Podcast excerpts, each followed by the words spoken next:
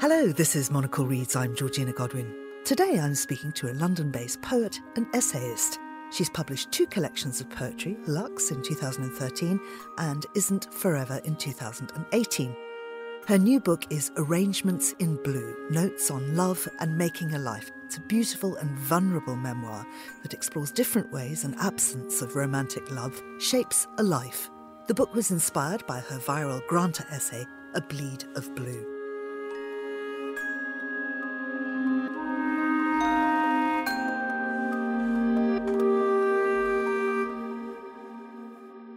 Amy Key, welcome to Monocle Reads. Oh, lovely to be here, thank you. Of course, it came out of your essay, but what it really came out of was the music of Joni Mitchell. Yeah. Tell us about your relationship with Joni Mitchell. So I feel like I encountered Joni Mitchell's music at almost the perfect age. You know, I was fourteen, and I think when you're a teenager, you're really beginning to shape your understanding of the world and and find your agency. And I borrowed Blue from my sister, Rebecca, who is seven years older than me. So I used to be able to just steal all of her things that were much cooler. And my friend and I listened to it in the dark while she was over for a sleepover. And I was kind of bewitched by it. I immediately knew that she was part of my musical canon. And through my life, and I think unlike other music that I loved when I was a teen, there's nothing nostalgic for me about Blue. It's always had this amazing currency, this kind of contemporary feeling, because it's accompanied me throughout my entire life. It never seems to lose its impact or relevance. Mm-hmm. The book is, it's a memoir. It's about living life without romantic love. You're forty-four, you haven't been in a romantic relationship since you were twenty-two. Mm. You're gorgeous, and I, I think that, that that was out of choice then. I don't know if it was out of choice. I feel like... So when I say I haven't been in a romantic relationship since I was twenty-two, I guess what I mean is I haven't had the status of a romantic relationship since that point, when someone was my boyfriend and we were, you know, an, a, a recognisable item, as it were.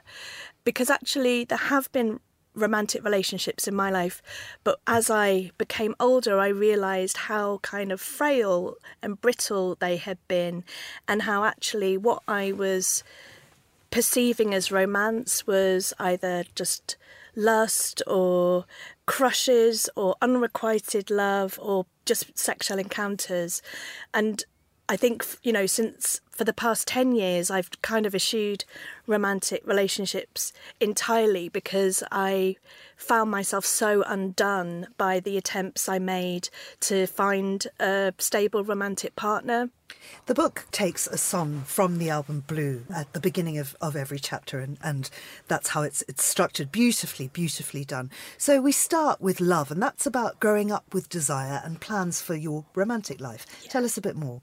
Yeah, so what I really love about the beginning of the album Blue is kind of Joni sets herself up on a quest. She says, like, I am on a lonely road and I'm looking for something. What is it? And I feel like that's very much how I felt, you know, in my teenage years. I thought I would have a long, rich life of romance ahead of me, and, and that would definitely include a long-term romantic partner. In the first chapter of the book, what I'm doing really is looking back to that point, the very origins of my first romantic relationships, and wondering and asking myself what was going on there. Did I establish a pattern early? And actually what I found was I did establish a pattern early of accepting more than perhaps I feel I was owed and deserved in a romantic relationship, and interpreting, and, and, and also I think I found that in those very early romantic experiences, I responded quite often to the desire another person had for me. And rather than thinking, what do I want? What feels good for me? And I think that set me up really in my adult life for settling for a lot less than a satisfying, good romantic relationship could offer. I am on a lonely road and I am traveling, traveling, traveling, traveling.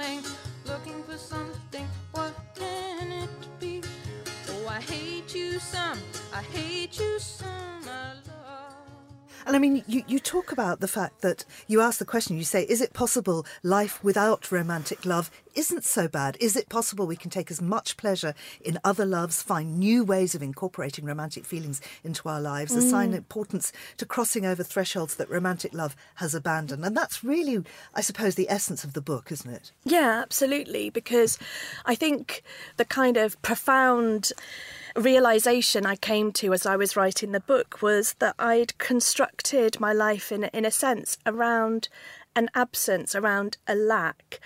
And what the effect of that was not appreciating all that was good and realising, actually, I've built this life that has so much going for it. And romantic love would be a wonderful added bonus. But if I don't have it, I, I'm already living a good life. I'm not deficient. I'm not lacking. And it's OK to still want romantic love. I don't have to choose. Mm. But I'm not a failure if, for whatever reason, it doesn't happen for me. In the next chapter, it's based on home, uh, my old man. But when he's gone, me and them lonesome blues collide. The bed's too big, the frying pan's too wide.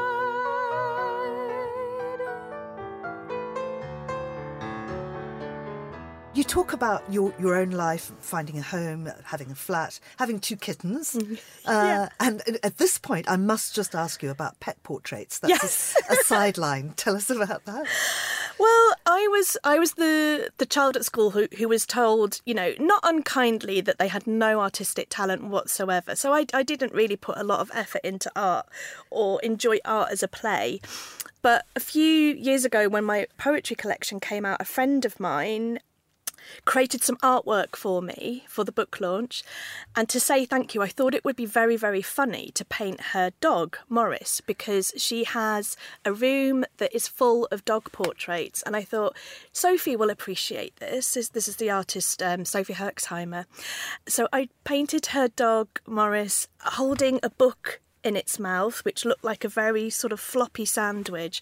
And I found the whole experience very, very funny. I was really enjoying painting this. And then when I shared it with her and posted it online, people responded very, very positively to it. I think there was probably some very naive charm, you know, as though a, a precocious child had tried to, to paint at like four years old and produce something that, that showed signs of some sort of future genius. And then before I know it, I had people asking me to paint their pets.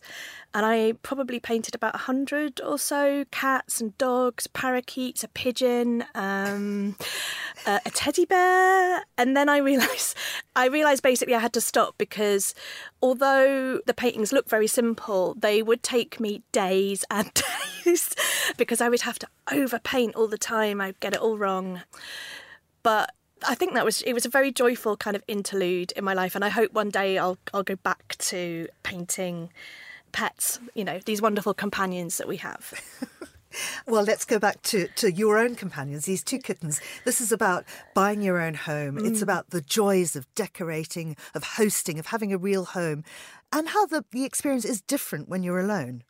Yeah, absolutely. I mean, if you're um, if you are single, you know, economically, getting your own home is more of a challenge, particularly if you don't have, you know, lots of kind of family capital that can help you to buy a place. And in my even... on my fortieth birthday, I thought, this is never going to happen. For me, I'm going to always be sharing and feel like a kind of weird student who hasn't graduated into, into real adult life.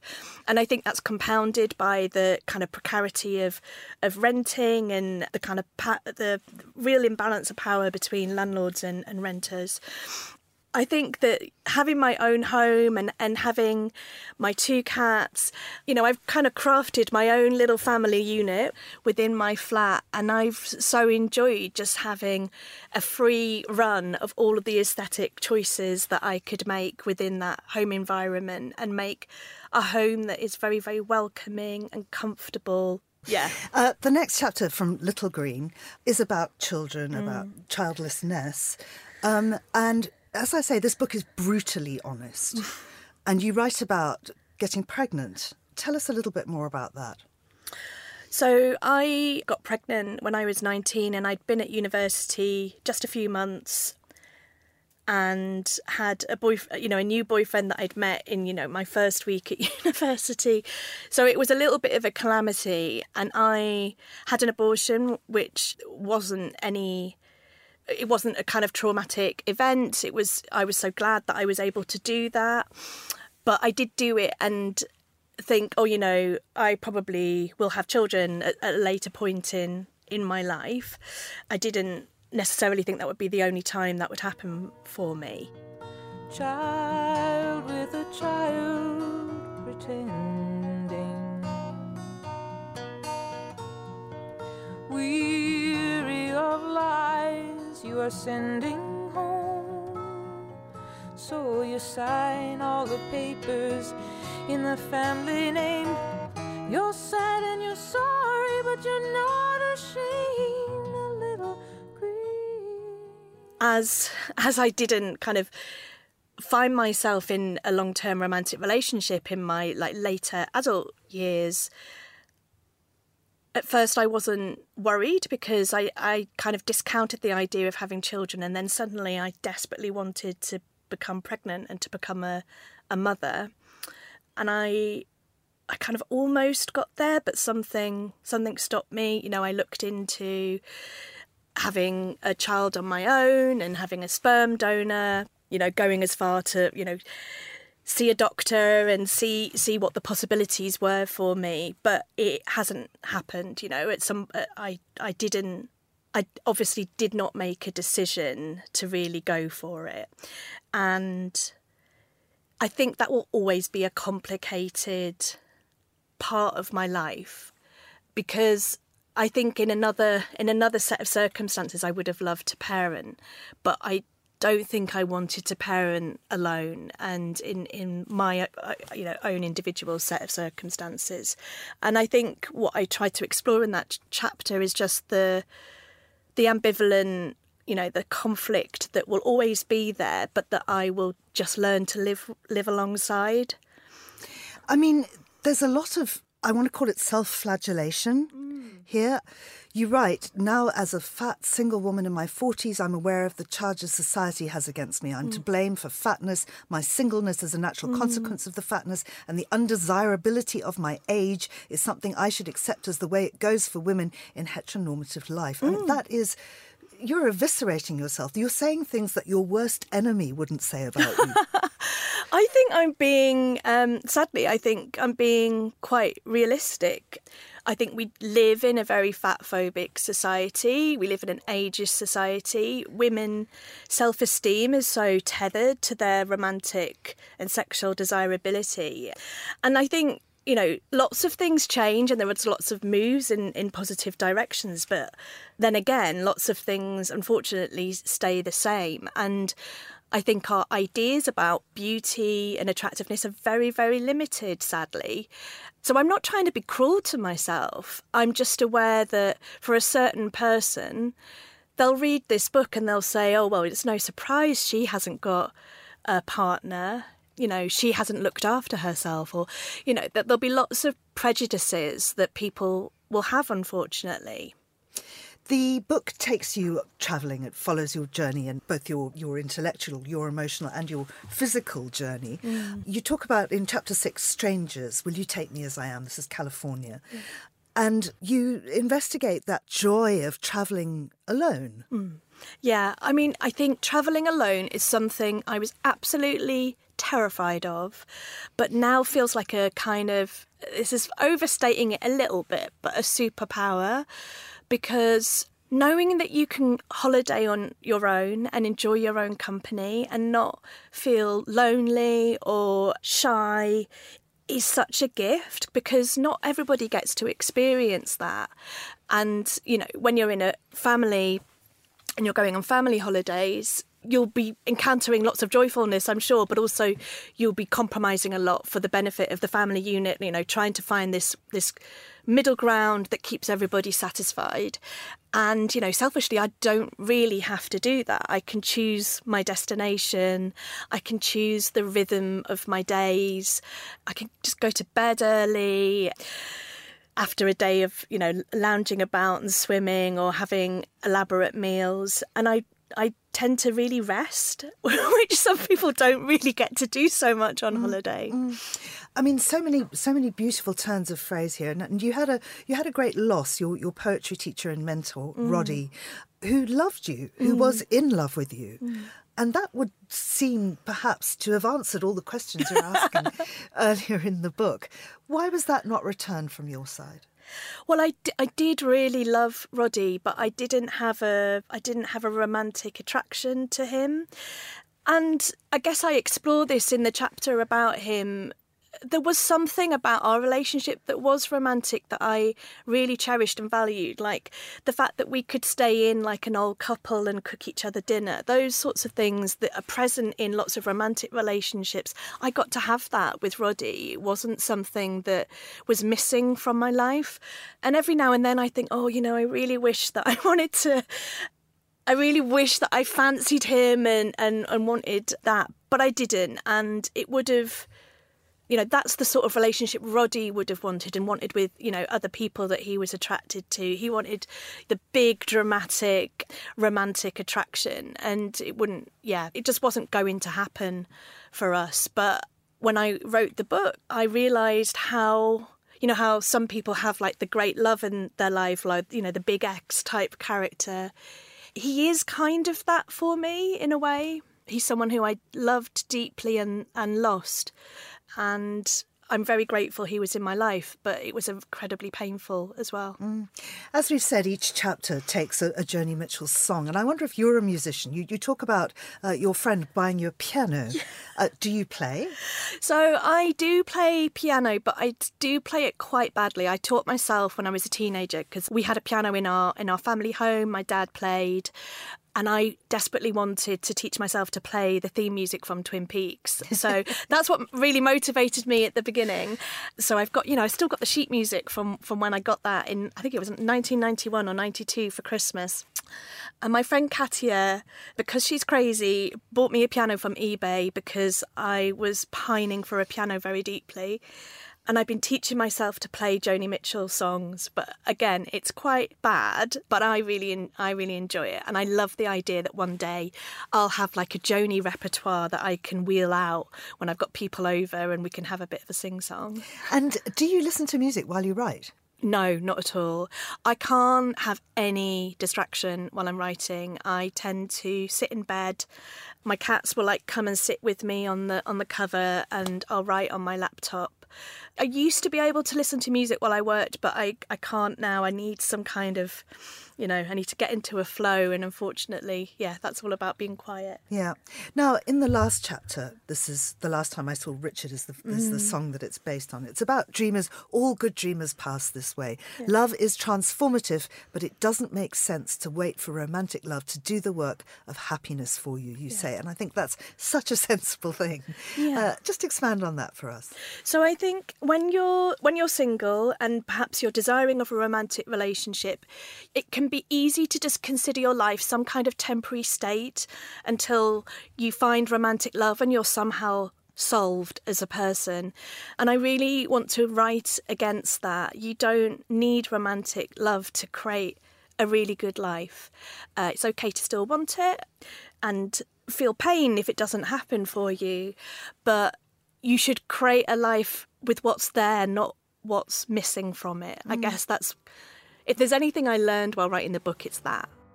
Richard got married to a figure skater, and he bought her a dishwasher and a coffee percolator, and he drinks at home now most nights with a T V on and all the house lights left upright.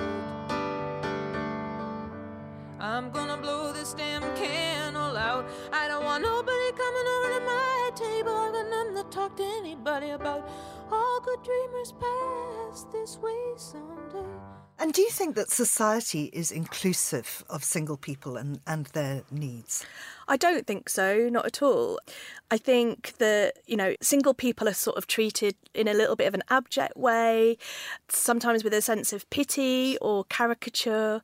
You know, one of the most painful things that people can say to me is, oh, I wish you would find someone, you know, with a very mournful face. and and maybe that's okay if I'm saying to them, oh, I really would love to find someone, I'm feeling really sad. That would be an okay response. But when it's coming out of the blue because they feel like my life must be bad because I'm alone, then it's it's really painful and, and hurtful. But, you know, if I think about going on holiday and wanting to sit around the pool, all the sun loungers are in pairs. And I can feel greedy for sitting on a sun lounger because I'm like, well, what if a couple comes along and they want this sun lounger? Like, I should be entitled to the world as much as people in pairs are.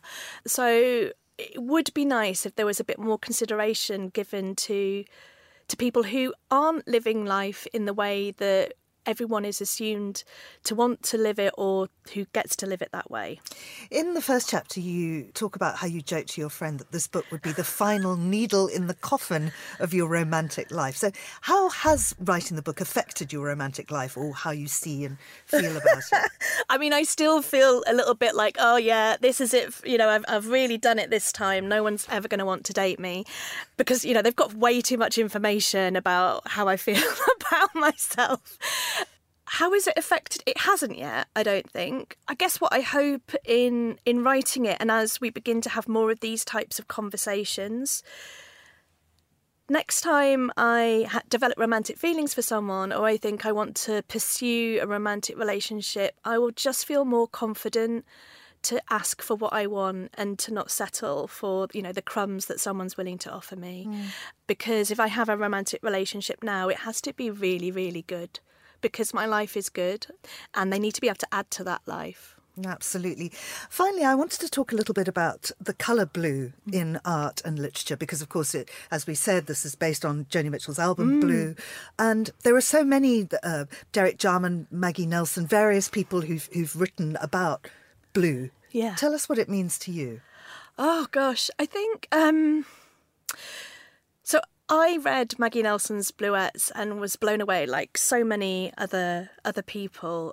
And it's not that I set out to kind of write a tribute to the colour blue, but as I was writing, I just found there was something so various about it. And the relationship that blue has to things that are so important to me. I mean, this sounds very silly, but like the sea and the sky and the way it feels like you can just dissolve into a blue world in that space, I've always found so enchanting. And this this book gave me the chance to kind of meditate on that a little.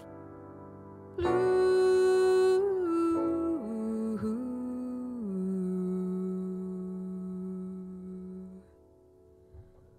Songs are like tattoos, you know I've been to sea before. Crown and anchor me, or let me sail away. Amy, thank you so much. Oh, thank you. Thank you for reading it and um, for interviewing me. It's very, very nice. That's Amy Key, Arrangements in Blue, Notes on Love and Making a Life. It's published by Jonathan Cape and it's out now. You've been listening to Monocle Reads. Many thanks to the producer, Nora Hull. And you can download this show and previous episodes from our website or your preferred podcast platform. I'm Georgina Godwin. Thank you for listening.